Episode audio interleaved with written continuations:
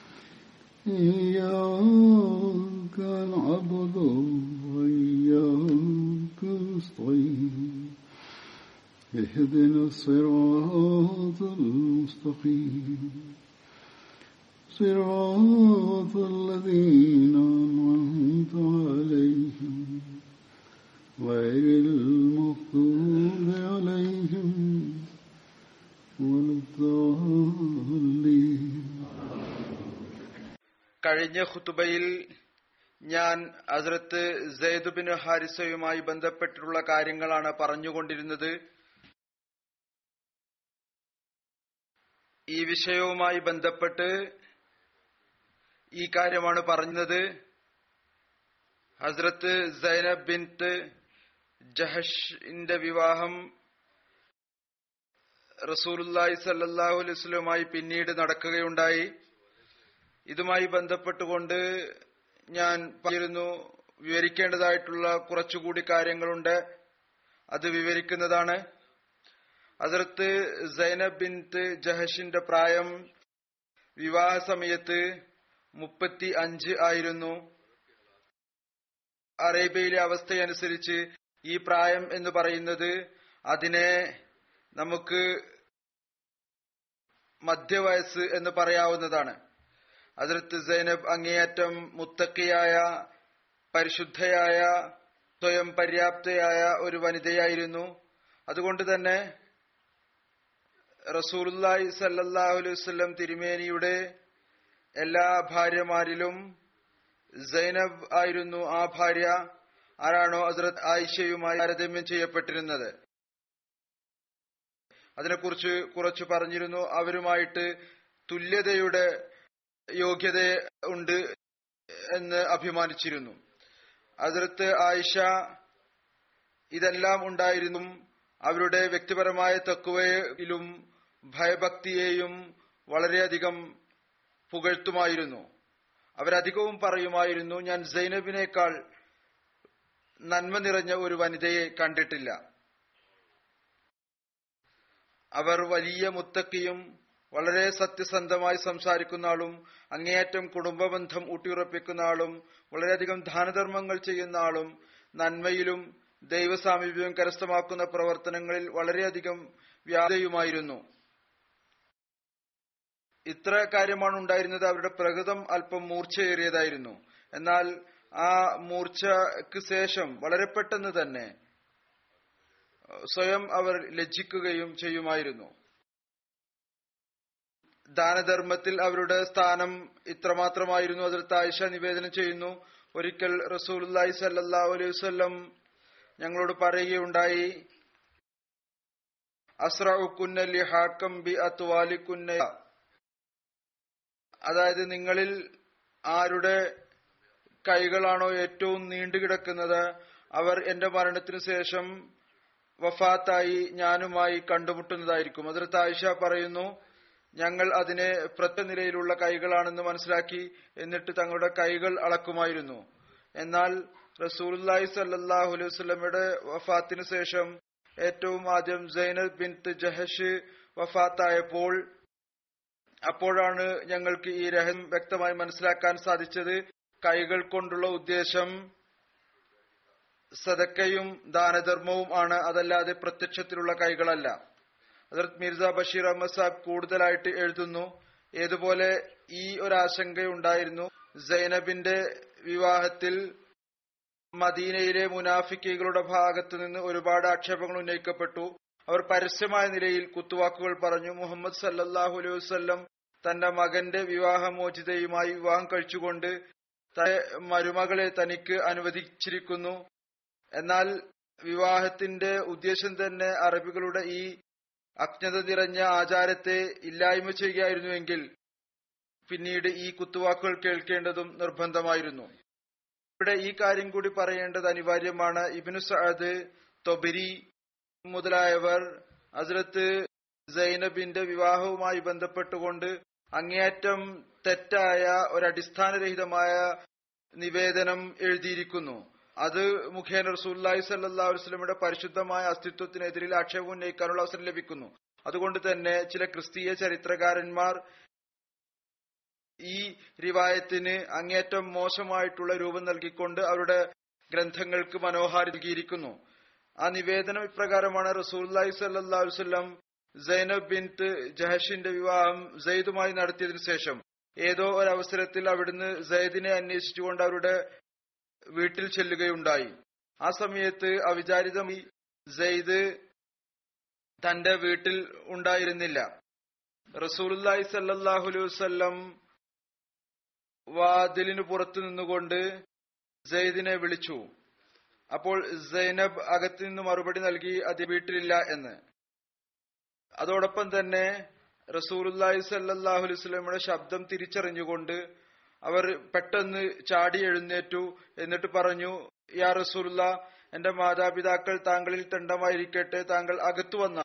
എന്നാൽ റസൂലുല്ലാഹി സല്ലാ അലുവല്ലം അത് നിരാകരിക്കുകയും തിരിച്ചു പോവുകയും ചെയ്തു.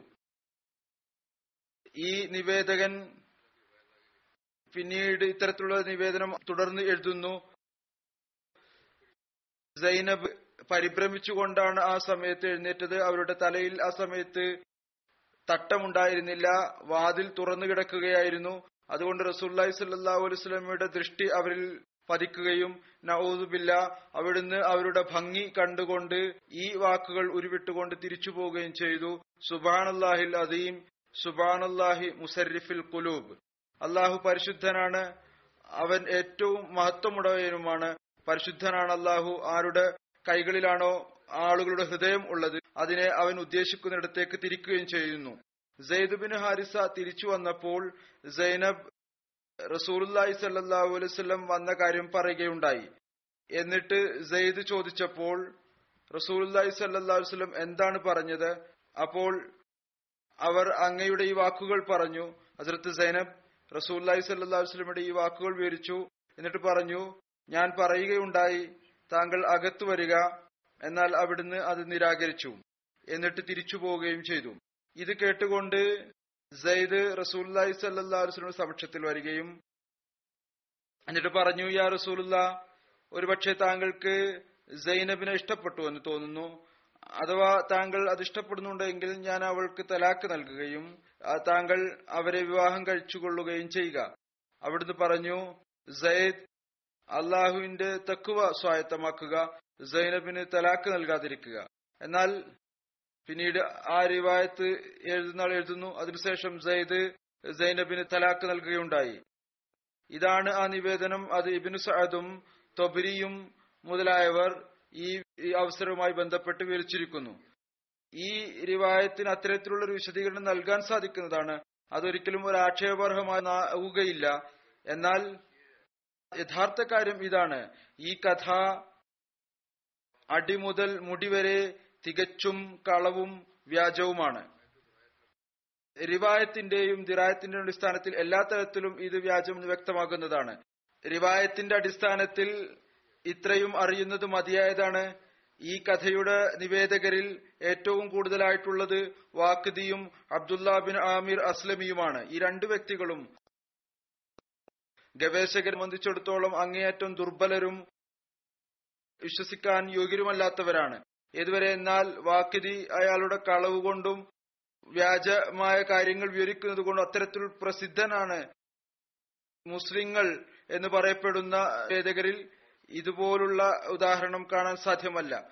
ഇതിനെതിരിൽ ആ നിവേദനം ഏതൊന്നാണോ ഹസരത് മിർസ ബഷീർ അഹമ്മദ് സാഹിബ് എഴുതുകയാണ് നാം എഴുതിയിരിക്കുന്നത് അതിൽ സെയ്ദ് റസൂല്ലി സല്ലാ വസ്ലമിയുടെ സമക്ഷത്തിൽ വരികയും സൈനന്റെ തെറ്റായ പെരുമാറ്റത്തെക്കുറിച്ച് പരാതി നൽകുകയും ചെയ്തത് അത് കഴിഞ്ഞ ഖുത്തുബയിൽ വിവരിച്ചിരുന്നു.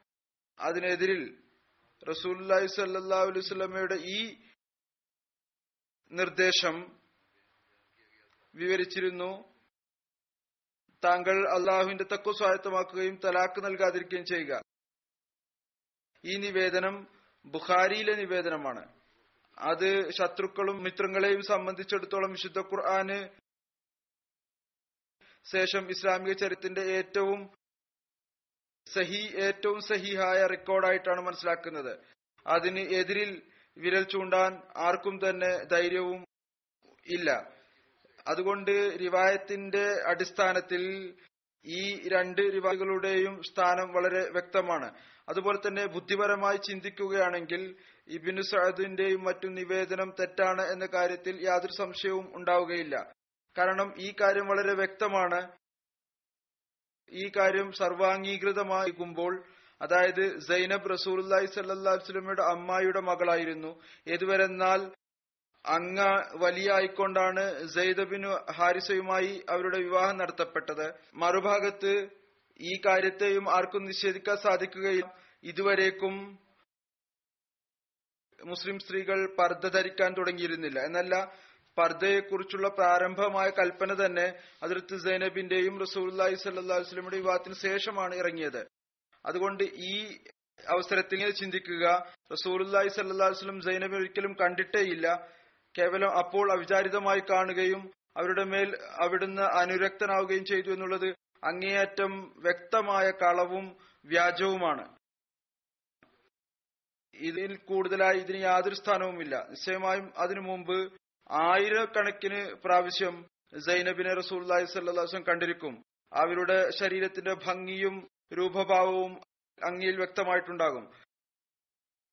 തട്ടമില്ലാതെ കാണുന്നതോ തട്ടത്തോടു കൂടി കാണുന്നതോ വലിയ വ്യത്യാസമൊന്നുമില്ല. എന്നാൽ ബന്ധം ഇത്രമാത്രം അടുത്ത ഇരുന്നപ്പോൾ പർദ്ദയുടെ ആചാരരീതിയും കൽപ്പനവും ഇപ്പോൾ ഉണ്ടായിട്ടില്ല.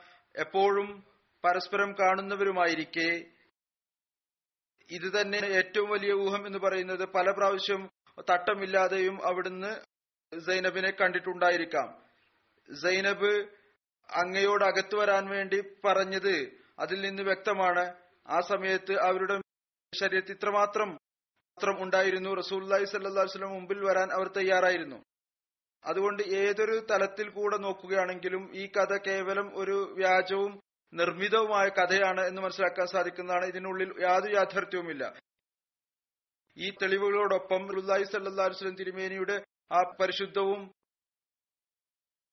പരിത്യാഗപരവുമായ ജീവിതം കൂടി മുന്നോട്ട് വെക്കുകയാണെങ്കിൽ അത് അങ്ങയുടെ ഓരോ അനക്കമടക്കങ്ങളിൽ നിന്നും വ്യക്തമാകുന്നതായിരുന്നു വെളിവാകുന്നതാണ്. അപ്പോൾ ഈ നിതകമായ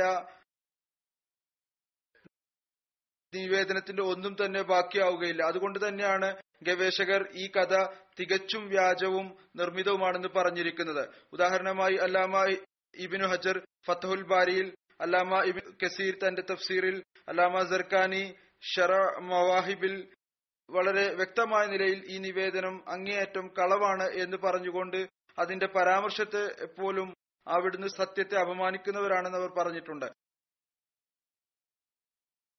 ഇത് തന്നെയാണ് മറ്റുള്ള ഗവേഷകരുടെയും അഭിപ്രായം. ഗവേഷകർ എന്ന് മാത്രമല്ല മറിച്ച് എല്ലാ വ്യക്തികളും ആരെയാണോ അസൂയ അന്ധരാക്കാത്തത് അവരും ഇങ്ങനെ തന്നെയാണ് പറഞ്ഞിട്ടുള്ളത്. ഹജറത് മീസ ബഷീർ അഹമ്മദ് സാഹിബും ഈ കാര്യം എഴുതിയിട്ടുണ്ട്. നാം വിശുദ്ധ ഖുറാനും സഹിയായ ഹദീസുകളിൽ നിന്നും ഈ സംഭവം വിവരിച്ചിട്ടുണ്ട്. അതിനാണ് ഈ കഥയേക്കാൾ പ്രാധാന്യമുള്ളത് ഏതൊന്നാണോ മുനാഫിക്കങ്ങൾ തങ്ങളുടെ ഭാഗത്ത് നിന്ന് നിർമ്മിച്ചിട്ടുള്ളത്. മുസ്ലിം ചരിത്രകാരന്മാർ അവരുടെ ജോലി എന്ന് പറയുന്നത് കേവലം എല്ലാ തരത്തിലുള്ള നിവേദനങ്ങളും സമാഹരിക്കുക എന്നുള്ളത് മാത്രമാണ്. അവർ അന്വേഷിക്കാതെ അവർ തങ്ങളുടെ ചരിത്രത്തിൽ അതിന് ഇടം നൽകുകയുണ്ടായി. പിന്നീട് ചില ആ മുസ്ലിം ചരിത്രകാരന്മാർ തങ്ങളുടെ മതപരമായ അസൂയ കൊണ്ട് അന്ധരായിക്കൊണ്ട്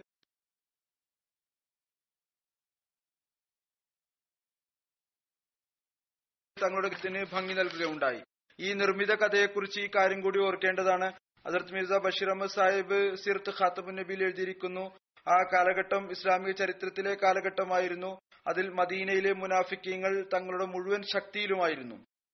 അബ്ബാബിൻ ഉബയ്യബിൻ സുലൂലിന്റെ നേതൃത്വത്തിൽ അവരുടെ ഭാഗത്തു നിന്ന് ഒരു ഗൂഢാലോചന ഇസ്ലാമിനും ഇസ്ലാമിന്റെ സ്ഥാപകരെയും അപകീർത്തിപ്പെടുത്താൻ നടന്നുകൊണ്ടിരുന്നു. അവരുടെ രീതി ഇതായിരുന്നു. കളവും വ്യാജവുമായ കഥകൾ നിർമ്മിച്ച് രഹസ്യമായി അത് പ്രചരിപ്പിച്ചുകൊണ്ടിരുന്നു. അല്ലെങ്കിൽ യഥാർത്ഥ കാര്യം മറ്റെന്തെങ്കിലും ആയിരിക്കും അവർ അതിന് മറ്റൊരു നിറം നൽകി അതിനോടുകൂടെ നൂറുകൂട്ടം കളവുകൾ ചേർത്ത് അതിനെ രഹസ്യമായ നിലയിൽ ജരിപ്പിക്കുമായിരുന്നു അതുകൊണ്ട് തന്നെ വിശുദ്ധ ഖുർആാനിലെ സൂറത്തുൽ അഹസാബിൽ ഏതൊരു സ്ഥലത്താണോ അതിർത്ത് സൈനബിന്റെ വിവാഹത്തെക്കുറിച്ച് പരാമർശിക്കുന്നത്?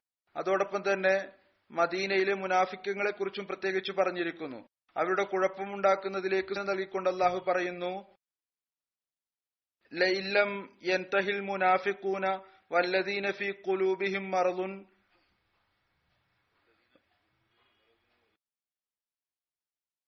والمرجفون في المدينة لنغرينك بهم ثم لا يجاورونك فيها إلا قليلا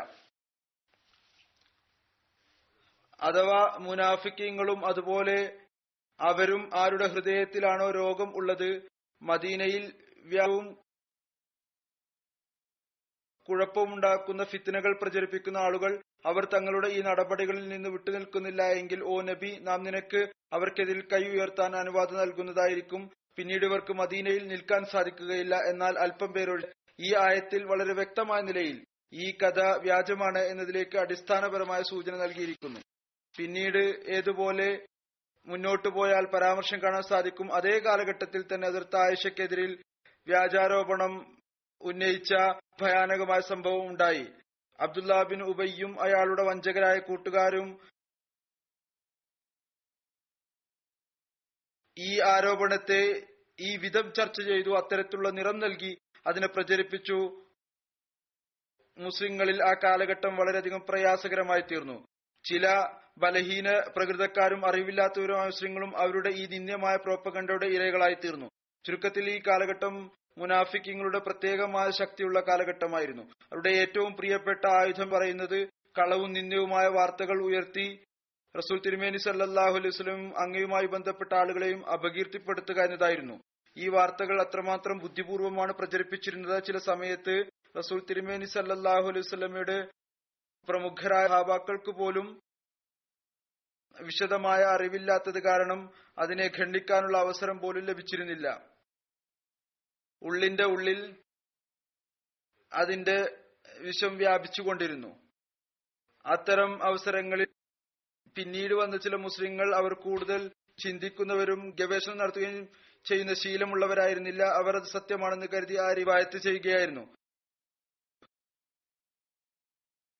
അങ്ങനെ ഈ റിവായത്തുകൾ വാക്കതി മുതലായ മുസ്ലിങ്ങൾ അവരുടെ സമാഹാരങ്ങളിൽ കടന്നുകൂടി. എന്നാൽ ഏതുപോലെ വിവരിച്ചു കഴിഞ്ഞു സഹീഹായ ഹദീസുകളിൽ അതിന്റെ സൂചന പോലും കാണാൻ സാധ്യമല്ല. ഗവേഷകർ അതിനെ സ്വീകരിക്കുകയും ചെയ്തിട്ടില്ല. ഹസ്രത്ത് സൈനബ് ബിൻ ജഹഷിന്റെ കഥയിൽ സർ വില്യം മ്യൂർ തീർച്ചയായും അയാളിൽ നിന്ന് ഒരു മെച്ചപ്പെട്ട ചിന്താഗതി പ്രതീക്ഷിക്കപ്പെട്ടിരുന്നു.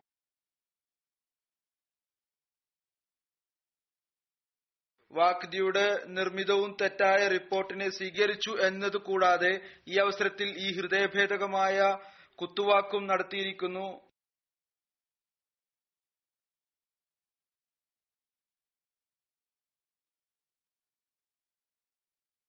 അഥവാ പ്രായം വർദ്ധിക്കുന്നതനുസരിച്ച്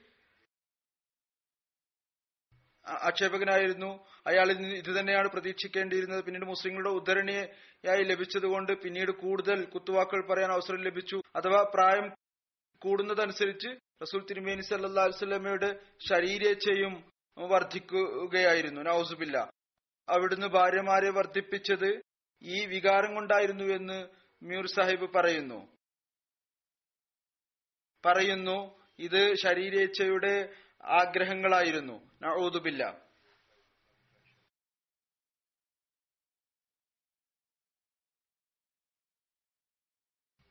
അതിർത്ത് മിർസ ബഷീർ അഹമ്മദ് സാഹിബ് എഴുതുന്നു ഞാനും ഒരു ചരിത്രകാരൻ എന്ന നിലയിൽ ഇത് വിവരിക്കുന്നു.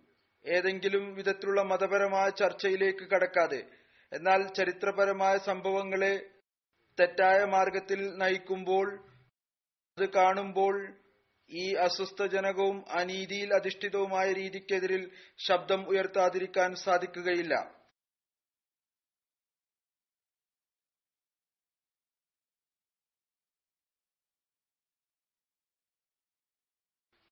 മതവികാരം കൂടാതെ റസൂൽ തിരുമേനി സല്ലാഹു അലൈവല്ലമ്മയുടെ വിശുദ്ധിയുടെ ചോദ്യം ഉന്നയിക്കാതെ അതിൽ ഒരു യഥാർത്ഥ മുസ്ലിം ഒരു യഥാർത്ഥ വിശ്വാസി തന്റെ ജീവൻ പോലും വർപ്പിക്കുന്നതാണ് ബുദ്ധിപരവും ചരിത്രപരവുമായ യാഥാർത്ഥ്യം. അതും ഈ നിരർത്ഥക കാര്യത്തെ നിഷേധിക്കുന്നതാണ്. അതിർത്ത് മിർസ ബഷീർ അഹമ്മദ് സാഹിബ് എഴുതുന്നു നിശ്ചയമായും ഇതൊരു ചരിത്രപരമായ യാഥാർത്ഥ്യമാണ്. റസൂൽ തിരുമേനി സല്ലാ ഒന്നിലധികം വിവാഹങ്ങൾ കഴിച്ചിട്ടുണ്ട്. ഈ കാര്യം സർവാംഗീകൃതമായ ഒരു ചരിത്രത്തിന്റെ ഭാഗമാണ്. ഖദീജയെ കൂടാതെ അങ്ങയുടെ എല്ലാ വിവാഹങ്ങളും ആ കാലഘട്ടവുമായി ബന്ധപ്പെട്ടതാണ് ഏതൊന്നിനെയാണോ വാർദ്ധക്യത്തിന്റെ കാലം എന്ന് പറയുന്നത്. എന്നാൽ ഒരു ചരിത്രപരമായ സാക്ഷ്യവും ഇല്ലാതെ എന്നല്ല വ്യക്തവും യഥാർത്ഥവുമായ ചരിത്ര സാക്ഷ്യത്തിന് എതിരിൽ ഈ കാര്യം പറയുന്നത് അങ്ങയുടെ വിവാഹങ്ങൾ ശാരീരിക ആഗ്രഹങ്ങളുടെ പൂർത്തീകരണത്തിന് വേണ്ടിയുള്ളതായിരുന്നു എന്നുള്ളത് ഒരു ചരിത്രകാരന്റെ പ്രൗഢി തികച്ചും വിദൂരമായതാണ്. ഒരു നല്ല മനുഷ്യന്റെ പ്രൗഢിയിൽ നിന്നും വിദൂരമായത്. മ്യൂർ സാഹിബിന് ഈ യാഥാർത്ഥ്യത്തെക്കുറിച്ച് അറിവില്ലാത്ത ആളായിരുന്നില്ല. റസൂൽ തിരുമേനി സല്ലാ വസ്ലം ഇരുപത്തിയഞ്ചാമത്തെ വയസ്സിൽ ഒരു നാൽപ്പത് വയസ്സുള്ള മധ്യവയസ്കയായ വിധവയായ സ്ത്രീയെയാണ് വിവാഹം കഴിച്ചത്. പിന്നീട് അൻപത് വയസ്സ് പ്രായം വരെ ഈ ബന്ധത്തെ ഇത്രമാത്രം ആത്മാർത്ഥതയോടും പ്രത്യേകതകളോടും കൂടി ഉറപ്പിക്കുകയും ചെയ്തു. അതിന് ഉദാഹരണം ലഭിക്കുകയില്ല. പിന്നീട് അതിനുശേഷം അവിടുന്ന് അൻപത്തിയഞ്ചു വയസ്സ് പ്രായം വരെ അവിടുന്ന് ഒരു ഭാര്യ മാത്രമാണ് ഉണ്ടായിരുന്നത്. ആ ഭാര്യ എന്ന് പറയുന്നത് സൗദ. അവിചാരിതമായി അവരും ഒരു മധ്യവയസ്കയായ വിധവയായ സ്ത്രീയായിരുന്നു. ഈ എല്ലാ കാലത്തും ശാരീരിക ഇച്ഛയുടെ വർധനവിന്റെ പ്രത്യേക കാലമാണ്. അങ്ങേക്ക് ഒരിക്കലും മറ്റൊരു വിവാഹത്തെക്കുറിച്ചുള്ള ചിന്തയും ഉണ്ടായില്ല. മീർ സാഹിബിന് ഈ ചരിത്ര സമ്പത്തെക്കുറിച്ച് തികച്ചും അറിവില്ലാത്ത ഒരാളല്ല. മക്കയിൽ ആളുകൾ അങ്ങയുടെ തബ്ലീഗ് പരമായ പ്രവർത്തനങ്ങൾ കണ്ട് പ്രയാസപ്പെട്ട് അദ്ദേഹത്തെ തങ്ങളുടെ സമുദായ മതത്തെ മോശമാക്കുന്ന ആളാണെന്ന് കരുതി. അങ്ങയുടെ അടുത്ത് ഒത്ബാബിൻ റബിയെ ഒരു സംഘത്തോടൊപ്പം അയക്കുകയുണ്ടായി.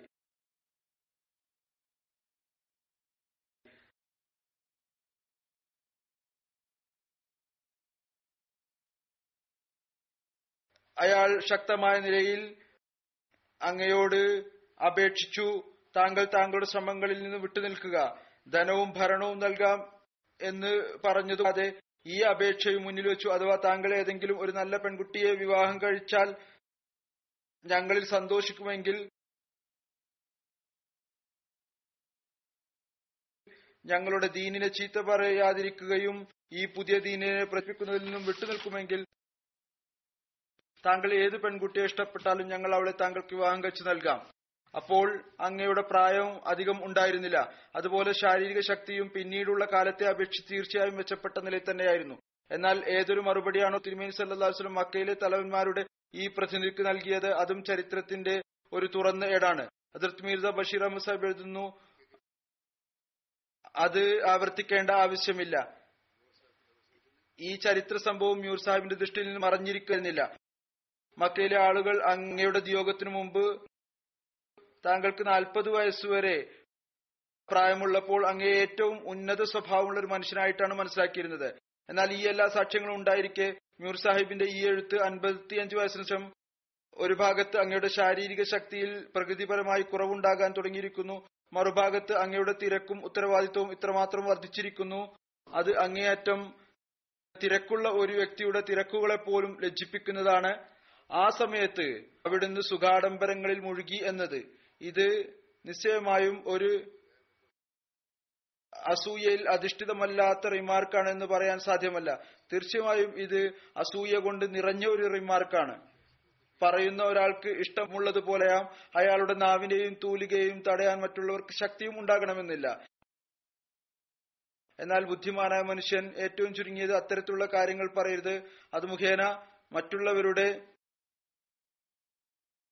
ബുദ്ധി ഏതൊന്നാണോ അംഗീകരിക്കാറാകാത്തത് മ്യൂർ സാഹിബും അയാളുടെ സമാന ചിന്താഗതിക്കാരായ ആളുകളും കണ്ണുകളിൽ നിന്ന് അസൂയയുടെ മറമാറ്റിക്കൊണ്ട് നോക്കുകയാണ് എങ്കിൽ അവർക്കറിയാൻ സാധിക്കും കേവലം ഈ കാര്യം തന്നെ. റസൂൽ തിരുമേനി സല്ലാ വസ്ലമിയുടെ വിവാഹങ്ങൾ ഏതൊന്നാണോ അങ്ങയുടെ വാർദ്ധക്യപ്രമായി ബന്ധപ്പെട്ട് നിൽക്കുന്നത്.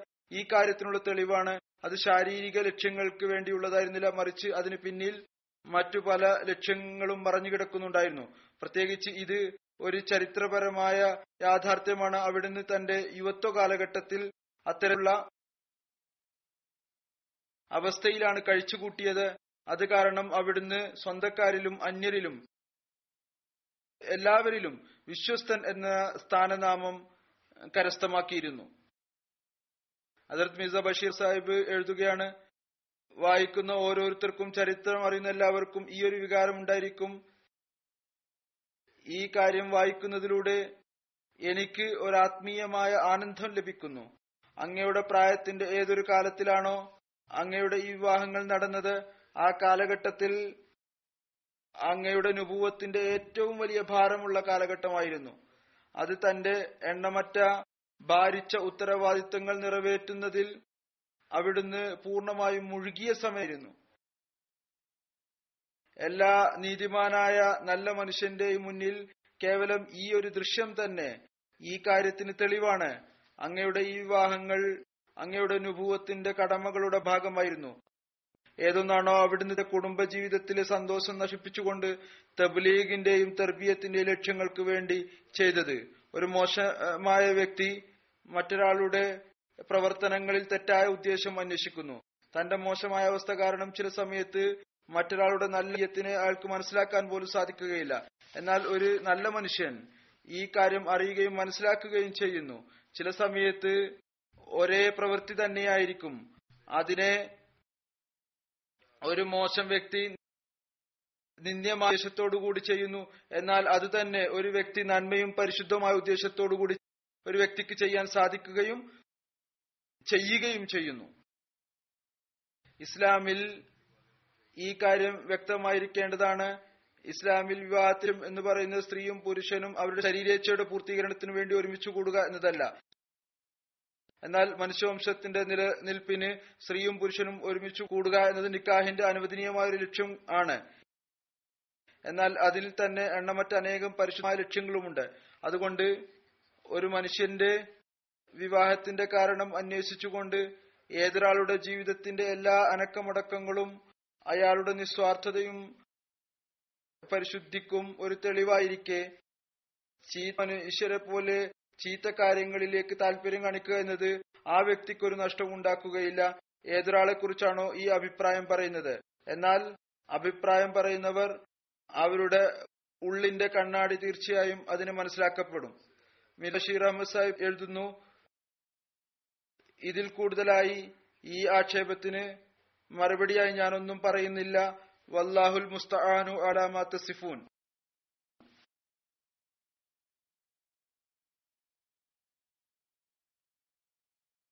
അള്ളാഹുവിനോട് മാത്രമാണ് ഈ കാര്യത്തിൽ സഹായം ചോദിക്കുന്നത് ഏതൊന്നാണോ നിങ്ങൾ വിവരിക്കുന്നത്.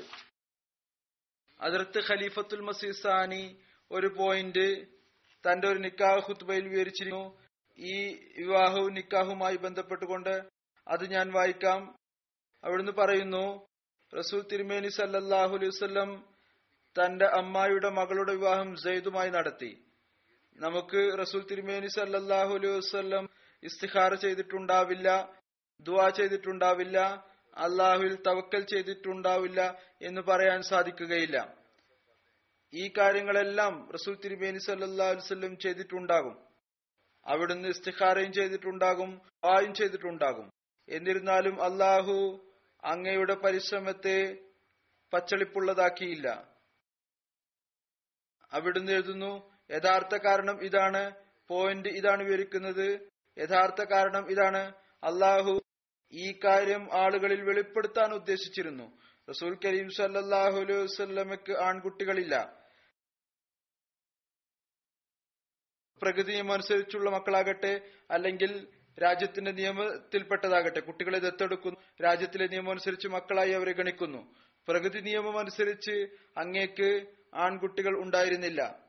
എന്നാൽ രാജ്യത്തിലെ രീതിയും അന്നത്തെ ശരീരത്ത് നിയമവും അനുസരിച്ച് അങ്ങേക്ക് മക്കൾ ഉണ്ടായിരുന്നു. ഏതുപോലെ? സെയ്ദ് ആളുകൾ അദ്ദേഹത്തെ മുഹമ്മദിന്റെ മകൻ എന്നാണ് വിളിച്ചിരുന്നത്. അതിർത്ത് സൈനബിന്റെ നിക്കാഹ് സംഭവത്തിലൂടെ അള്ളാഹു ഈ കാര്യം പറഞ്ഞു തന്നു. മക്കൾ എന്ന് പറയുന്നത് പ്രകൃതി നിയമം അനുസരിച്ചുള്ളവരാണ്. അതായത് ശാരീരികമായ മക്കളാണ്. രാജ്യ നിയമപ്രകാരം ഉള്ള മക്കൾ യഥാർത്ഥത്തിലുള്ള മക്കളല്ല. അതായത് ദത്തെടുത്ത മക്കൾ അവർ ഒരിക്കലും യഥാർത്ഥത്തിലുള്ള മക്കളാവുകയില്ല.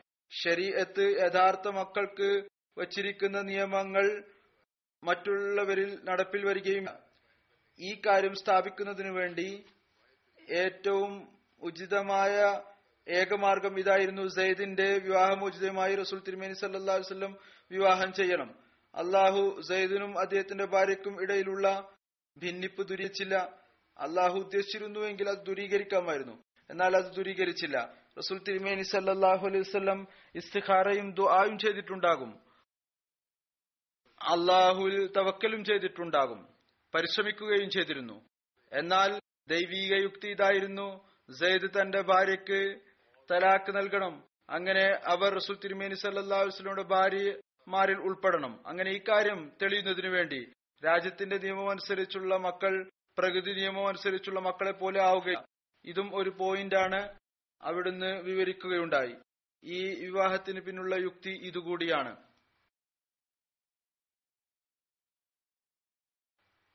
സ്വതന്ത്രരാക്കപ്പെട്ട അടിമകളോടുള്ള പെരുമാറ്റത്തെക്കുറിച്ച് റസൂൽ തിരുമി അല്ലാ വസ്ലമയുടെ പെരുമാറ്റത്തെക്കുറിച്ച് അതിനെക്കുറിച്ച് സിറത്തു ഖാത്തമുൻ നബീനിൽ അതിർത്ത് മിസ ബഷീർ അഹമ്മദ് സാഹിബ് എഴുതുന്നു. റസൂൽ തിരുമേനി സല്ലാഹു അലൈസ്ലമയുടെ രീതിയായിരുന്നു ആളുകളുടെ പുരാതന ചിന്താഗതികളുടെ പരിഷ്കരണത്തിന് വേണ്ടി റസൂൽ തിരുമേനി സല്ലാസ്ലും സ്വതന്ത്ര അടിമകളിൽ കഴിവുള്ള ആളുകൾക്ക് ആദരവും ബഹുമാനവും നൽകുക എന്ന ചിന്ത മറ്റുള്ളവരെക്കാൾ കൂടുതലായി അവരെ പരിഗണിക്കുകയും ചെയ്തിരുന്നു. അവിടുന്ന് വളരെയധികം അവസരങ്ങളിൽ താൻ സ്വതന്ത്രരാക്കിയ അടിമ സെയ്ദ് ഹാരിസയെയും അദ്ദേഹത്തിന്റെ മകൻ ഉസാമ ബിൻ സെയ്ദിനെയും യുദ്ധ പദ്ധതികളിൽ അമീറായി നിശ്ചയിക്കുകയുണ്ടായി. വലിയ വലിയ ആദരവുള്ള ഉന്നതരായ സഹാബാക്കളെ അവരുടെ കീഴിലായി നിയോഗിച്ചു. അറിവില്ലാത്ത ആളുകൾ മുമ്പുള്ള ചിന്താഗതി അനുസരിച്ച് അങ്ങയുടെ ഈ പ്രവൃത്തിയെക്കുറിച്ച് ഉന്നയിച്ചപ്പോൾ അവിടുന്ന് പറഞ്ഞു നിങ്ങൾ ഉസാമയെ അമീറായി നിശ്ചയിച്ചതിൽ ആക്ഷേപം ഉന്നയിച്ചിരിക്കുന്നു. നിശ്ചയമായും നിങ്ങൾ ഇതിനു മുമ്പ് അദ്ദേഹത്തിന്റെ പിതാവ് സെയ്ദിന്റെ ഇമാരത്തിനെ കുറിച്ചും കുത്തുവാക്ക് പറഞ്ഞിട്ടുണ്ട്. അള്ളാഹുവാണ് സത്യം. ഏതുപോലെ സെയ്ദ് ഇമാരത്തിന് ആശയും യോഗ്യനുമായിരുന്നുവോ? എന്റെ അങ്ങേയറ്റം പ്രിയപ്പെട്ട ആളായിരുന്നുവോ? അതുപോലെ തന്നെ ഉസാമയും ഇമാരത്തിന് യോഗ്യനാണ്. എന്റെ അങ്ങേയറ്റം പ്രിയപ്പെട്ട ആളുകളിൽപ്പെട്ടവനാണ്.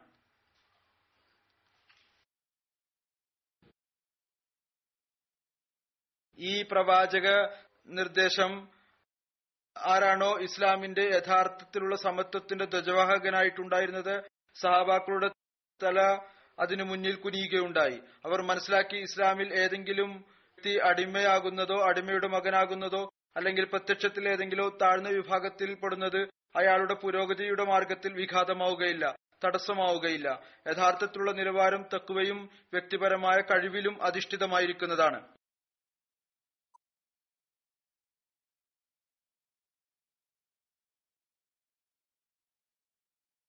പിന്നീട് അതിനേക്കാൾ കൂടുതലായി ഇതുകൂടി ചെയ്തിട്ടുണ്ട് സ്വന്തം അമ്മായിയുടെ മകൾ. ബിൻ ജഹഷിന്റെ വിവാഹം സൈദ് ബിൻ ഹാരിസുമായി നടത്തി. അത്ഭുതകരമായ കാര്യം ഇതാണ്. വിശുദ്ധ ഖുർആാനിൽ ഏതെങ്കിലും ഒരു സഹാബിയുടെ പേരുണ്ടെങ്കിൽ ഇതേ സൈദ് ബിൻ ഹാരിസയുടെ പേരാണുള്ളത്.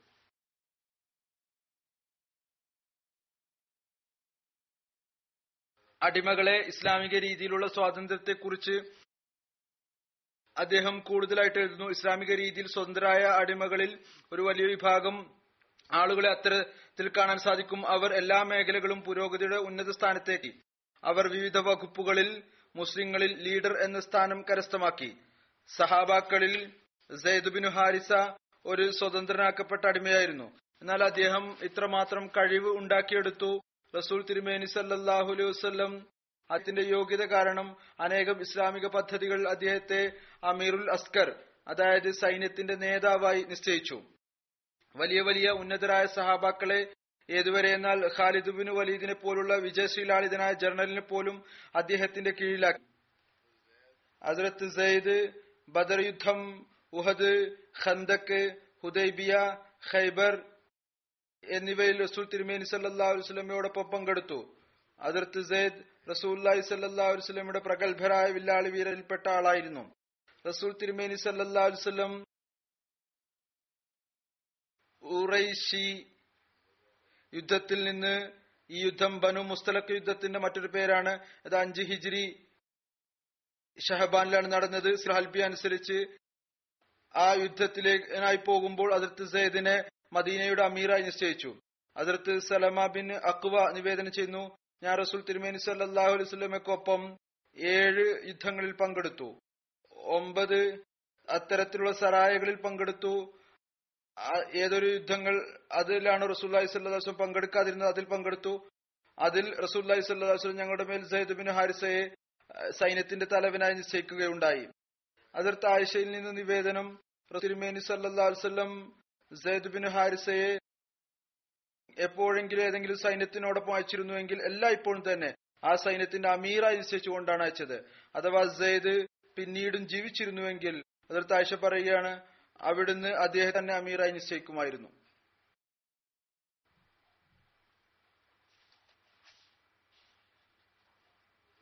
അതിർത്ത് മിർസ ബഷീർ അഹമ്മദ് സാഹിബ് സീറത്ത് ഖാത്തമുൻ നബീനിൽ എഴുതുന്നു സഫ്വാൻ യുദ്ധം അതിനെ ഒന്നാം ബദ്ധം എന്നും വിശേഷിപ്പിക്കുന്നു. അത് രണ്ട് ഹിജ്രി ജമാഅത്തുൽ ആഖിറിലാണ് നടന്നത്. അതിനെക്കുറിച്ച് വിവരിച്ചുകൊണ്ട് പറയുന്നു. ഉഷൈറ യുദ്ധത്തിനു ശേഷം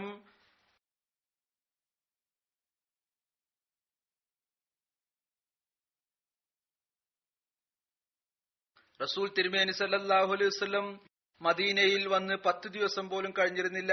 മക്കയിലെ തലവൻ ഉർസ് ബിൻ ജാബിർ ഫേരി കുറേശികളുടെ ഒരു സംഘത്തോടൊപ്പം അങ്ങേറ്റം ബുദ്ധിപൂർവം മദീനയിലെ മേൽ മെച്ചിൽ സ്ഥലത്ത് അത് നഗരത്തിൽ നിന്ന് മുപ്പത് മൈൽ ദൂരത്തിലായിരുന്നു. പെട്ടെന്ന് ആക്രമിച്ചു. മുസ്ലിങ്ങളുടെ ഒട്ടകങ്ങളും മറ്റും കൊള്ളയടിച്ചു കൂടെ കൊണ്ടുപോയി. റസൂൽ തിരുമേനി സല്ലാഹു അലൈസ്ലംക്ക് വിവരം ലഭിച്ചപ്പോൾ അവിടുന്ന് ഉടനെ തന്നെ സെയ്ദ് ഹാരിസയെ തനിക്ക് പിൽ അമീറായി നിശ്ചയിച്ചുകൊണ്ട് മുഹാജിരിങ്ങളുടെ ഒരു ജമാഅത്തിനോടൊപ്പം ഒപ്പം കൂട്ടി അവരെ പിന്തുടർന്ന് പുറപ്പെട്ടു. സഫ്വാൻ എന്നത് ബദറിന് സമീപമുള്ള ഒരു സ്ഥലമാണ്. അവിടെ വരെ അവരെ പിന്തുടർന്നു. എന്നാൽ അവർ അവിടെ നിന്ന് രക്ഷപ്പെട്ടു. ഈ യുദ്ധത്തെ ഒന്നാം ബദർ യുദ്ധം എന്ന് വിളിക്കുന്നു. ഇതിനെക്കുറിച്ച് മുമ്പ് വിശദീകരിച്ചിട്ടുണ്ട്. ഉഷൈറ യുദ്ധം ഇതിനെക്കുറിച്ച് ചുരുങ്ങിയ നിലയിൽ ഞാൻ പറയാം. റസൂൽ തിരുമേനി സല്ലാഹു അലൈവല്ലം കുറേശികളുടെ തെറ്റായ ഉദ്ദേശത്തെക്കുറിച്ച് അറിവ് ലഭിച്ചപ്പോൾ ഈ വാർത്ത കേട്ട് സഹാബാക്കൾ മദീനയിൽ നിന്ന് പുറപ്പെട്ടു. സമുദ്രത്തിന്റെ കരയ്ക്ക് സമീപം ഉഷൈറ എന്ന സ്ഥലം വരെ എത്തി. അവിടെ കുറേശികളുമായിട്ട് യുദ്ധമൊന്നും എന്നാൽ അവിടെ ഗോത്രക്കാരായ ബനു മത്ലജുമായി ചില നിബന്ധനകളിൽ കരാറുണ്ടായി. പരസ്പരം സമാധാനത്തിന്റെ കരാറുണ്ടായി. അതിനുശേഷം അവിടുന്ന് മദീനയിലേക്ക് തിരിച്ചു പോന്നു. സമുദ്രക്കരയിൽ ഉള്ള സ്ഥലം ആയിരുന്നു ഉഷൈറ എന്ന സ്ഥലത്തിന്റെ പേര്. ഈ വാർത്ത കേട്ട് നിഷേധികൾ അവിടെ സംഘടിക്കുന്നുണ്ട്. സൈന്യം തയ്യാറായിക്കൊണ്ടിരിക്കുന്നു. അവിടുന്ന് ചിന്തിച്ചു പുറത്തുപോയി നേരിടാമെന്ന്. ഏതായിരുന്നാലും യുദ്ധം നടന്നില്ല. യാത്ര കൊണ്ട് ഈ പ്രയോജനമുണ്ടായി. ഒരു ഗോത്രവുമായി അങ്ങയുടെ സമാധാനത്തിലുള്ള കരാർ ഉണ്ടാക്കാൻ സാധിച്ചു. ഖസുവയും സരിയയും. ഇതിനെക്കുറിച്ച് ഈ കാര്യം കൂടി വിവരിക്കാം. ഖസുവ എന്ന് പറയുന്നത് ആ യുദ്ധത്തിനാണ്. ചിലർ ഇതിനെക്കുറിച്ച് ഒരുപക്ഷെ അറിയുമായിരിക്കുകയില്ല. ഗസ്വ എന്ന് പറയുന്നത് ഏതൊന്നിലാണോ റസൂല്ലി സല്ലാ വസ്ലം ഉൾപ്പെട്ടിട്ടുള്ളത്. അതോടൊപ്പം തന്നെ സെരിയ ബാസ് എന്ന് പറയുന്നത് അതിനാണ് ഏതൊന്നിലാണോ റസൂല്ലി സല്ലാ വസ്ലം ഉൾപ്പെടാത്തത്.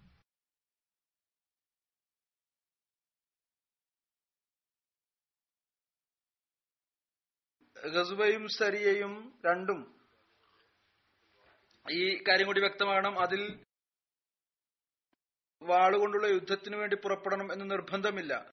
മറിച്ച് എല്ലാ യാത്രയും ഏതൊന്നിലാണോ?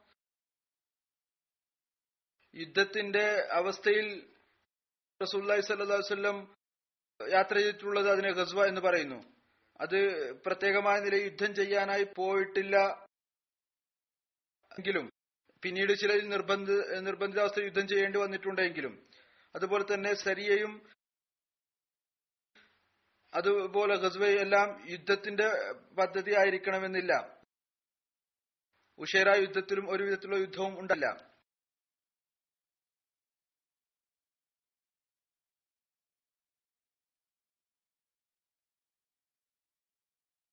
ബദർ യുദ്ധം കഴിഞ്ഞ് അവിടെ നിന്ന് പുറപ്പെടുന്ന സമയത്ത് റസൂൽ തിരുമി സല്ലാഹു അലൈഹി വസ്ലം സെയ്ദ് ബിൻ ഹാരിസയെ മദീനയിലേക്ക് പറഞ്ഞയച്ചു. അദ്ദേഹം മുന്നിൽ പോയി മദീനക്കാർക്ക് വിജയത്തെക്കുറിച്ചുള്ള സന്തോഷ വാർത്ത അറിയിക്കുന്നതിനു വേണ്ടി. അങ്ങനെ അദ്ദേഹം റസൂല്ലി സ്വല്ലാസ്ലമക്ക് എത്തി. മദീനക്കാർക്ക് വിജയത്തിന്റെ വാർത്ത എത്തിച്ചു. അത് മുഖേന മദീനയിലെ സഹാബാക്കൾക്ക് ഒരു ഭാഗത്ത് ഇസ്ലാമിന്റെ മഹത്തായ വിജയത്തിൽ സന്തോഷം അങ്ങേയറ്റമുണ്ടായി എങ്കിലും ഈ കാര്യത്തിൽ ചിലർക്ക് ഖേദവും ദുഃഖവും ഉണ്ടായി. ഈ മഹത്തായ ജിഹാദിന്റെ ഫലത്തിൽ നിന്ന് അവർ സ്വയം നിഷേധിക്കപ്പെട്ടവരായി തീർന്നു ഈ സന്തോഷ വാർത്ത ഈ ദുഃഖത്തെയും ഇല്ലാതാക്കി. ഏതൊന്നാണോ സെയ്ദ് ബിൻ ഹാരിസയുടെ വരവിന് കുറച്ചു മുമ്പ് മദീനയിലെ മുസ്ലിങ്ങൾക്ക് പൊതുവായ നിലയിലും പ്രത്യേകിച്ച് അതിരത്ത് ഉസ്മാന് റസൂൽ തിരുമേനി സല്ലാസ്ലം മകൾ റുക്കയ്യയുടെ മരണം മുഖേന ഉണ്ടായത്. അവരെ റസൂൽ തിരുമേനി സല്ലാസ്ലം രോഗിയായ അവസ്ഥയിൽ ആക്കിയാണ് ബദർ യുദ്ധത്തിന് പോയിരുന്നത്. അത് കാരണം ഉസ്മാനും യുദ്ധത്തിൽ പങ്കെടുക്കാൻ സാധിച്ചിരുന്നില്ല. ഹസ്രത്ത് സെയ്ദ് ബിൻ ഹാരിസയുടെ ഒരു സരിയ യുദ്ധം മൂന്ന് ഹിജ്രി ജമാദുൽ ആഖിറിൽ കറദ എന്ന സ്ഥലത്തേക്ക് അയക്കുകയുണ്ടായി. അതിനെ പരാമർശിച്ചുകൊണ്ട് അതിർത്ത് മിർസ ബഷീർ അഹമ്മദ് സാഹിബ് എഴുതുന്നു ബനു സുലൈം ബനു അത്ഫാൻ എന്നിവരുടെ ആക്രമണത്തിൽ നിന്ന് അല്പം ഒഴിവ് ലഭിച്ചപ്പോൾ മുസ്ലിങ്ങൾക്ക് ഒരു അപകടം പ്രതിരോധിക്കുന്നതിന് വേണ്ടി സ്വദേശത്ത് നിന്ന് പോകേണ്ടതായി വന്നു. ഇതുവരേക്കും കുറേശികൾ തങ്ങളുടെ വടക്കുള്ള കച്ചവടത്തിനായി പൊതുവിൽ ഹിജാസിന്റെ തീരപ്രദേശ വഴികളിലൂടെയാണ് സിറിയയിലേക്ക് പോയിരുന്നത്. എന്നാൽ ഇപ്പോൾ അവർ ഈ മാർഗം ഉപേക്ഷിച്ചു. കാരണം ഈ പ്രദേശത്തെ ഗോത്രങ്ങൾ മുസ്ലിങ്ങളുടെ സഖ്യകക്ഷികളായി മാറിയിരുന്നു. കുറേശികൾക്ക് കുഴപ്പമുണ്ടാക്കാനുള്ള അവസരം കുറവായിരുന്നു. എന്നാൽ അത്തരം അവസരത്തിൽ അവർ തീരപ്രദേശ മാർഗം തങ്ങൾക്കായി അപകടമായിട്ടാണ് മനസ്സിലാക്കുകയും ചെയ്തിരുന്നത്. ഏതായിരുന്നാലും ഇപ്പോൾ ഈ മാർഗം ഉപേക്ഷിച്ച് നജതി മാർഗം സ്വായത്തമാക്കി. അത് ഇറാഖിലേക്ക് പോകുന്നതായിരുന്നു. അതിന് സമീപങ്ങളിൽ കുറേശികളുടെ സഖ്യകക്ഷികളും മുസ്ലിങ്ങളുടെ ജന്മശത്രുക്കളുമാണ് ഉണ്ടായിരുന്നത്. ആദ്യത്തെ വഴികൾ മുസ്ലിങ്ങൾ കരാറിൽ ഏർപ്പെട്ട ആളുകളാണ് ഉണ്ടായിരുന്നത്. ഈ കുറേശികൾ തിരഞ്ഞെടുത്ത മാർഗം അവിടെ അവരുടെ കരാറിൽ ഉള്ള ആളുകളായിരുന്നു. അവർ ആ ഗോത്രക്കാരായിരുന്നു. അവർ മുസ്ലിങ്ങളുടെയും ജന്മശത്രുക്കളായിരുന്നു. ആ ഗോത്രങ്ങളായിരുന്നു സുലൈം അത്ഫാൻ. അങ്ങനെ ജമാദിയുൽ ആഹിർ മാസിൽ റസൂൽ തിരുമേനി സല്ലാഹു അലൈഹി വസ്ലംക്ക് വാർത്ത ലഭിച്ചു. മക്കയിലെ കുറേശികളുടെ ഒരു കച്ചവട സംഘം ഈ നജദി മാർഗത്തിലൂടെ കടന്നു പോകുന്നതാണ് വ്യക്തമാണ് കുറേശികളുടെ സംഘം തീരപ്രദേശ മാർഗത്തിലൂടെ കടന്നു പോകുന്നതും നിങ്ങൾക്ക് അപകടമായിരുന്നതുപോലെ തന്നെ നജദി മാർഗത്തിലൂടെ കടന്നു പോകുന്നതും അതിനേക്കാൾ അത്ര അതുപോലെ തന്നെ അല്ലെങ്കിൽ അതിനേക്കാൾ കൂടുതലായി അപകടകരമായിരുന്നു. കാരണം ഈ തീരപ്രദേശത്ത് അപേക്ഷിച്ച് ഈ ഭാഗത്ത് കുറേശികളുടെ സഖ്യകക്ഷികളാണ് ഉണ്ടായിരുന്നത്. അവർ കുറേശികളെ പോലെ തന്നെ മുസ്ലിങ്ങളുടെ രക്തത്തിന് ദാഹിക്കുന്നവരായിരുന്നു.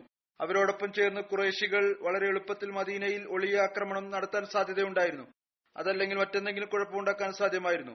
പിന്നീട് കുറേശികളെ ദുർബലപ്പെടുത്തുന്നതിനും അവരെ രഞ്ജിപ്പിലേക്ക് കൊണ്ടുവരിക എന്ന ലക്ഷ്യത്തിനും ഈ മാർഗത്തിലൂടെയുള്ള അവരുടെ സംഘത്തെ തടയണം. അതുകൊണ്ട് റസൂൽ തിരുമേനി സല്ലാസ്ലം ഈ വാർത്ത ലഭിച്ച ഉടനെ തന്നെ താൻ സ്വതന്ത്രനാക്കിയ അടിമ സെയ്ദ് ബിൻ ഹാരിസയുടെ നേതൃത്വത്തിൽ തന്റെ സഹാബാക്കളുടെ സംഘത്തെ നിയോഗിച്ചയക്കുകയുണ്ടായി കുറേശികളുടെ ഈച്ചവട സംഘത്തിൽ Abu Sufyan bin Harb Safwan bin Umayya മുതലായ തലവന്മാരും ഉണ്ടായിരുന്നു.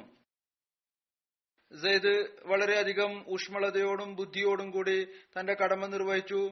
നജദിലെ കറദ എന്ന സ്ഥലത്ത് ഇസ്ലാമിക ശത്രുക്കളെ പിടികൂടുകയുണ്ടായി പെട്ടെന്നുള്ള ആക്രമണം കൊണ്ട് ഭയന്ന് കുറേശികൾ സംഘത്തിലെ ധനവും മറ്റും ഉപേക്ഷിച്ചു കൊണ്ടുപോയി.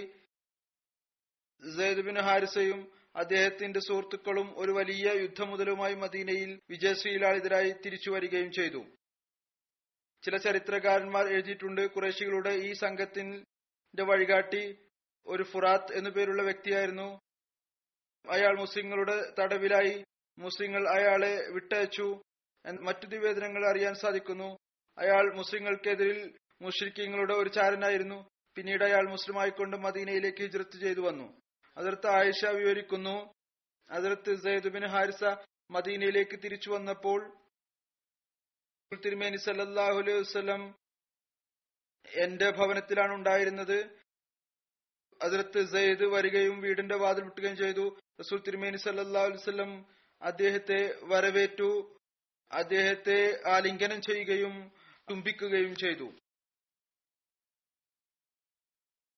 ഹിജ്രി അഞ്ച് ഷഹബാനിൽ റസൂൽ കരീം സല്ലാഹു അലൈഹി ബനു മുസ്തഖിലേക്ക് പുറപ്പെടാൻ ആഹ്വാനം ചെയ്തപ്പോൾ ചില റിവായത്തുകൾ അനുസരിച്ച് റസൂൽ തിരുമേനി വസല്ലം അതിർത്ത് സെയ്ദ് ഹാരിസയെ മദീനയുടെ അമീറായി നിശ്ചയിച്ചു. ഖന്തക്ക് യുദ്ധ ദിവസം മുഹാജിങ്ങളുടെ പതാക അതിർത്ത് സെയ്ദ് ബിൻ ഹാരിസയുടെ പക്കലാണ് ഉണ്ടായിരുന്നത്. ഈ സ്മരണ ഇനിയും കുറച്ച് നീളുന്നതാണ്. അടുത്തതായി ഞാൻ സ്മരിക്കുന്നത് ഒരു ഖേദകരമായ വാർത്തയെക്കുറിച്ചാണ്. ജനാസ വന്നിട്ടുണ്ടോ? ശരി. അസീസ മറിയം സൽമാൻ ഗുൽ അവർ മുബാറക് സിദ്ദീഖി സാഹിബിന്റെ മകളായിരുന്നു. ജൂൺ പതിനേഴ് ഇരുപത്തി അഞ്ചാമത്തെ വയസ്സിൽ വഫാത്തായ. ഇന്നാലില്ലാഹി വൈനായിലേഹി രാജുവൂൻ ഏതാനും ദിവസം മുമ്പാണ് ഇവരുടെ രോഗത്തെക്കുറിച്ച് അറിയാൻ കഴിഞ്ഞത്. ഹോസ്പിറ്റലിൽ പ്രവേശിച്ചിരുന്നു. ആരോഗ്യം കൂടുതൽ മോശമായ അവസ്ഥ. എന്നാൽ അള്ളാഹുവിന്റെ വിധി മുൻകടന്നു. ജീവൻ രക്ഷപ്പെടുത്താൻ സാധിച്ചില്ല. പ്രിയപ്പെട്ട ഈ കുട്ടിയെക്കുറിച്ച് ഇവരെ കണ്ടിട്ടുള്ള എല്ലാവരും തന്നെ എഴുതുന്നത് ഇതാണ് വളരെയധികം എല്ലാവരുമായി കൂടിച്ചേരുന്ന നല്ല സ്വഭാവമുള്ള കുട്ടിയായിരുന്നു. കൃത്യനിഷ്ഠയോടുകൂടി നമസ്കരിക്കുമായിരുന്നു. അനുകമ്പയും സേവനം ചെയ്യുന്നവരുമായിരുന്നു. ഖിലാഫത്തുമായി വലിയ സ്നേഹബന്ധമാണ് ഉണ്ടായിരുന്നത്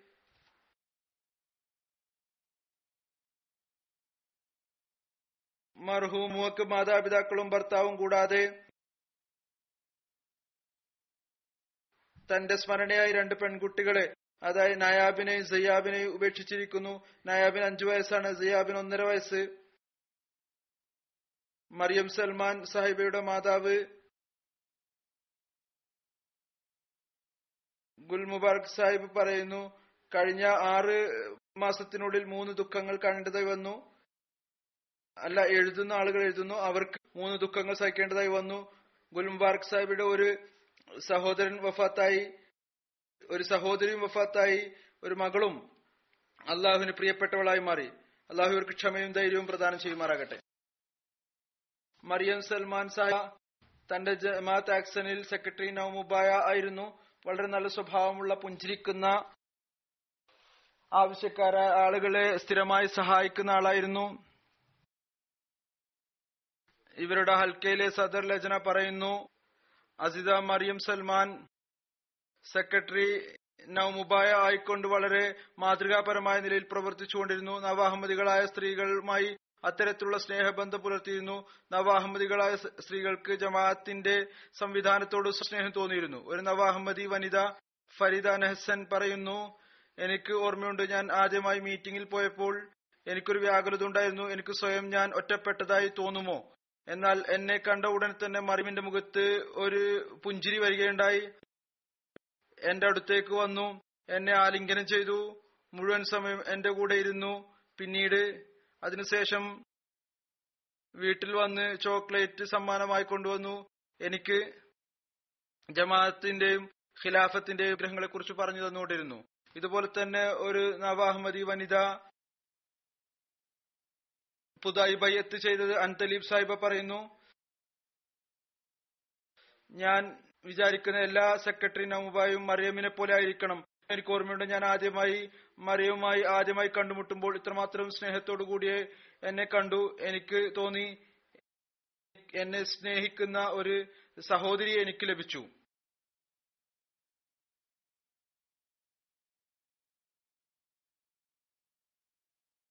അവർ എന്റെ വീട്ടിൽ എനിക്കും എന്റെ കുട്ടികൾക്കും ചെറിയ ചെറിയ സമ്മാനങ്ങൾ കൊണ്ടുവന്ന് നൽകുമായിരുന്നു. ഫോൺ മുഖേനയും മുലാക്കത്തിലൂടെ എപ്പോഴും ബന്ധപ്പെട്ടുകൊണ്ടിരുന്നു. സുഹൃത്തുപരമായ സംസാരങ്ങളിൽ എപ്പോഴും ഖിലാഫത്തിന്റെ അനുഗ്രഹങ്ങളെക്കുറിച്ച് ജമാഅത്തിന്റെ വ്യവസ്ഥയെക്കുറിച്ച് പറഞ്ഞു തരുമായിരുന്നു. നവാഹമ്മദികളുടെ ഏറ്റവും നല്ല സുഹൃത്ത് ആകുമായിരുന്നു. അവരെ സഹായിക്കുമായിരുന്നു. അത് മുഖേന ജമാഅത്തിന്റെ പരിപാടികളിൽ പോകാൻ താല്പര്യമുണ്ടായി ഇപ്പോൾ ആ നവ അഹമ്മദി പറയുന്നു അവരുടെ ഈ കുട്ടിയുടെ തെർബിയത്ത് കാരണം ഇപ്പോൾ ഞാൻ ഹൽക്കയുടെ ജനറൽ സെക്രട്ടറി ആയിരിക്കുന്നു. തന്റെ നിസ്സാരമായ പോക്കറ്റ് മണിയിൽ നിന്ന് മെച്ചമുണ്ടാക്കി അവർ സൃഷ്ടി സേവന പ്രവർത്തനങ്ങളും ചെയ്യുമായിരുന്നു. മറിയമിന്റെ പിതാവ് മുബാക് സിദ്ദീഖ് സാബ് എഴുതുന്നു വളരെ കൃത്യനിഷ്ഠയോടുകൂടി ഹുത്തുബകൾ കേൾക്കുമായിരുന്നു എല്ലാ കാര്യങ്ങളും. ദുനിയാവിനേക്കാൾ ദീനിന് പ്രാധാന്യം നൽകുമായിരുന്നു. വഫാത്തിന് രണ്ടു ദിവസം മുമ്പ് മജ്ലിസ് ഷൂറായിരുന്നു. മറിയം ഐസിയുലായിരുന്നു. ഞാൻ അവളോട് പറഞ്ഞു ഞാൻ ഷൂറയിൽ നിന്ന് അനുവാദം വാങ്ങിക്കാം. പങ്കെടുക്കാതിരിക്കുന്നതിനായി എന്നാൽ മറിയം പറഞ്ഞു വേണ്ട താങ്കൾ എന്നെക്കുറിച്ച് വ്യാകുലപ്പെടേണ്ടതില്ല. ഞാൻ കാരണം ജമാഅത്തിന്റെ പരിപാടി ഉപേക്ഷിക്കേണ്ടതില്ല. ഷൂറയിൽ പങ്കെടുക്കുക. കാരണം അതിർത്ത് മസീമോദ് അലൈഹി സ്വലാത്തു വസ്സലാമിനോട് നമ്മൾ ഈ ഒരു പ്രതിജ്ഞയാണ് ചെയ്തിട്ടുള്ളത്. ദീനിന് ദുനിയാവിനേക്കാൾ ധനം നൽകുന്നതാണ്. ഇംഗ്ലീഷിൽ കവിത എഴുതുമായിരുന്നു. ഒരു ഇംഗ്ലീഷ് കവിതയുടെ ചുരുക്കം ഇപ്രകാരമാണ്. നിങ്ങൾ നന്മയുടെ ഏതെങ്കിലും ഒരു കാര്യം ചെയ്യാൻ തുടങ്ങിയാൽ അപ്പോൾ നിങ്ങൾക്ക് ഒരുപാട് പ്രയാസം ഇടേണ്ടതായിട്ട് വരും. ആളുകൾ നിങ്ങളുടെ ആത്മാർത്ഥതയെ സംശയിക്കും.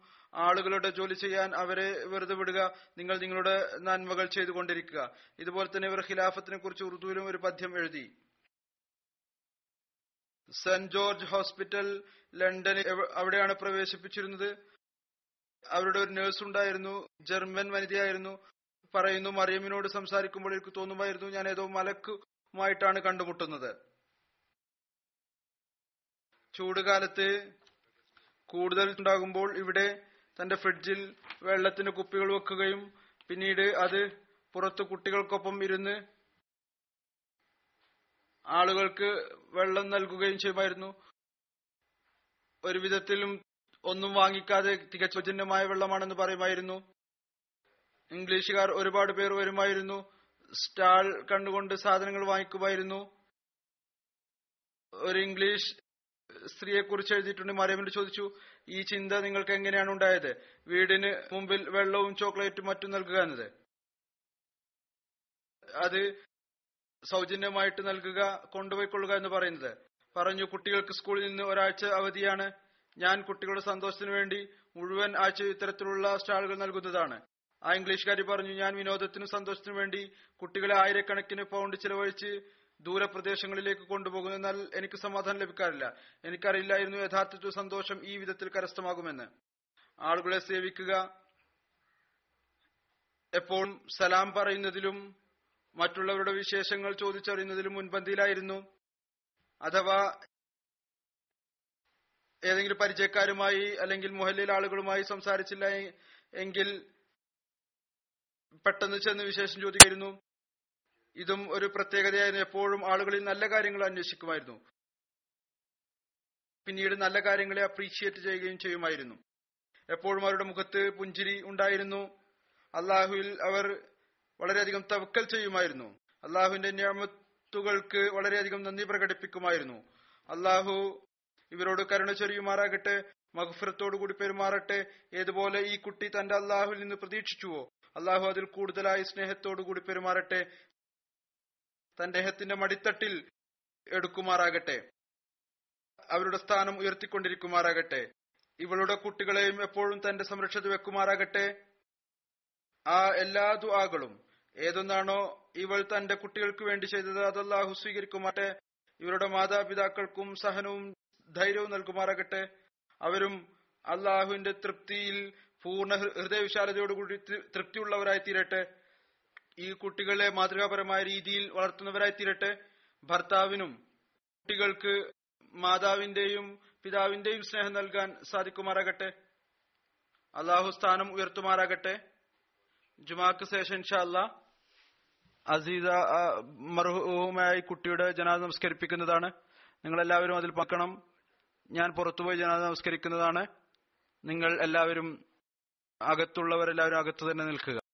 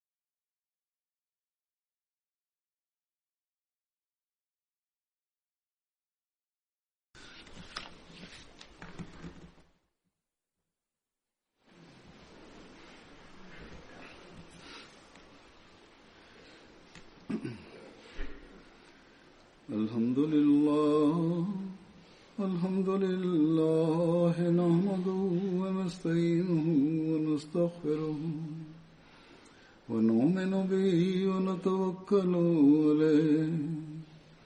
ونعوذ بالله من شرور أنفسنا ومن سيئات أعمالنا. من يهده الله فلا مضل له ومن يضلل فلا هادي له. ونشهد أن لا إله إلا الله ونشهد أن محمدا عبده ورسوله. عباد الله رحمكم الله. إن الله يأمر بالعدل واللسان وإيتاء ذي القربى وينهى عن الفحشاء والمنكر والبغي يعظكم لعلكم تذكرون اذكروا الله يذكركم وادعوه يستجب لكم ولذكر الله أكبر